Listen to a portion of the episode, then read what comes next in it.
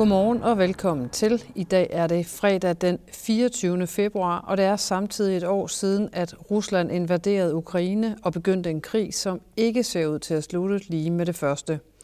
Det emne fylder godt op med forskellige vinkler i de fleste medier, både herhjemme og i udlandet, og dermed også i ugens sidste morgenbriefing.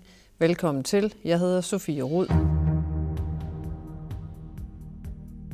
Krigen i Ukraine kan blive en langvarig udmattelseskrig. Det er i hvert fald det sandsynlige udfald af den russiske invasion, og en klar sejr til en af parterne kan være farligere for Europa. Det skriver børsen i dag på sin forside.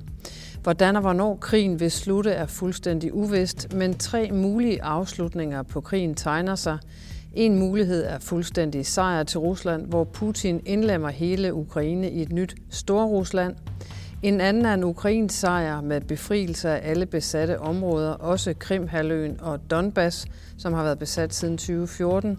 Men en tredje mulighed, nemlig en fastfrossen konflikt, er også mulig. Det står alt sammen i børsen, hvor du kan læse dig ind i de forskellige scenarier og andre analyser af krigen i dag. Børsen skriver også om Ukrainekrigens konsekvenser for danske virksomheder.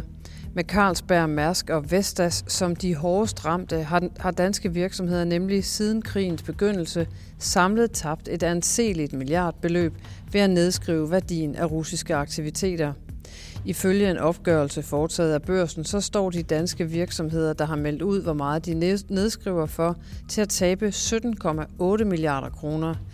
Det tal må formodes at ændre sig væsentligt på grund af komplicerede salgsprocesser, som stadig kører, så de forløbige nedskrivninger kan altså være både offensivt eller konservativt sat. Se listen over de største tabere, der har meldt deres nedskrivninger ud på borsen.dk i dag. Og netop danske virksomheders agerende i Rusland splitter investorerne herhjemme, det skriver Finans. Mens tonen fra ambassadører og eksperter er kontant over for danske virksomheder i Rusland, så møder man ikke samme kontante melding hos investorerne, som ser vidt forskelligt på virksomhedernes standpunkter.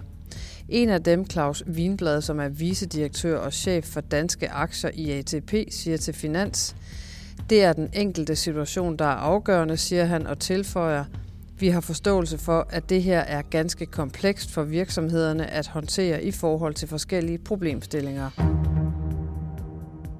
I snart ni år har danske pensionsselskaber ventet på at få tilbagebetalt milliarder af kroner, som de ulovligt er blevet opkrævet i moms af staten. Staten har altså tabt sagen i retten, og nu er tålmodigheden med Skattestyrelsen ved at rende ud, skriver børsen. 3,5 milliarder kroner har pensionskasserne krav på, ifølge brancheforeningen Forsikring og Pension.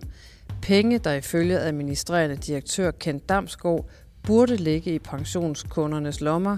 Han siger i dag til børsen, det er jo helt almindelige danskers egne pensionspenge, det her drejer sig om. Altså det er jo penge, man har sparet op og fået forrentet, så man kan leve af dem i alderdommen. Man har jo brug for at få pengene, mens man stadig er i live, siger Kent Damskov til børsen.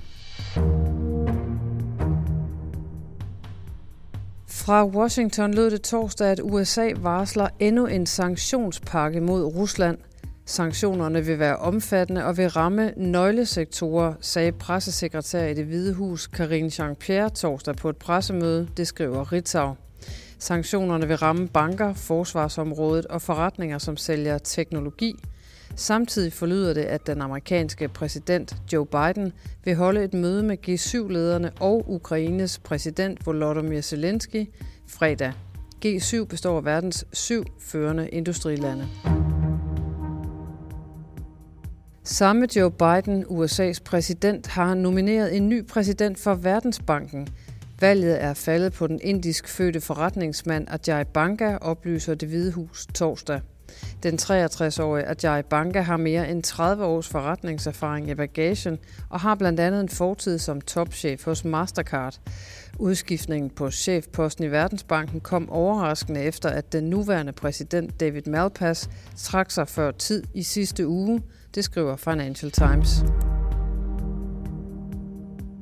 På Wall Street begyndte torsdag med mindre fald, men i løbet af dagen så steg humøret hos investorerne, og de sendte S&P 500 på fyreaften med en stigning på en halv procent, mens Nasdaq lukkede i plus på 0,7 procent. Har hjemmelukket C25 torsdag også i plus på 0,2 procent, efter en dag med friske regnskaber fra blandt andre Genmap og ISS. Læs detaljerne om alt det på borsen.dk Investor. Der er et opbrud i gang i den danske dagligvarehandel i den her tid. Det er som om, at inflationen har givet et skub til en dagligvarehandel, som i forvejen var under pres, og nu sker der voldsomme begivenheder. Flere aktører har givet op. Vi hører kunderne søge mod de billige varer og discount.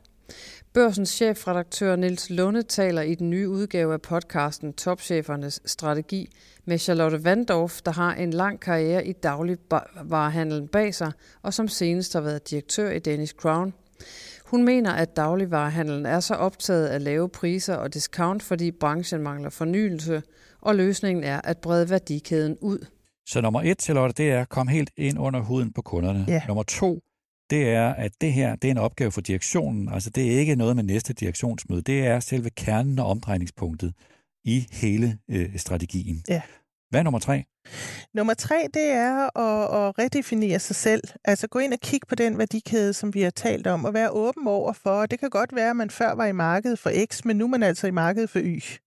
Øhm, man bliver nødt til at forstå, at, at øh, ens kunder måske ikke skal kaldes kunder fremadrettet, men i højere grad husstande, øh, fordi så begynder man at åbne op for øh, noget forretningsudvikling, som ligger ud over den transaktion, man før har kunne tjene mange penge på, og som man måske, fordi der ikke er nogen fornyelse, kan tjene færre og færre penge på. Altså, vi er nået et mætningspunkt. Hvordan er det, vi får løftet indtjeningskurven op? Jamen, det gør man ved at udvide sin værdikæde. Og du kan høre hele interviewet med Charlotte Vandorf i podcasten Topchefernes Strategi. Ugens sidste morgenbriefing er slut, og weekenden nærmer sig. Tak fordi du lyttede med i dag. Vi er som altid tilbage mandag, men først så håber jeg, at du får en rigtig dejlig fredag.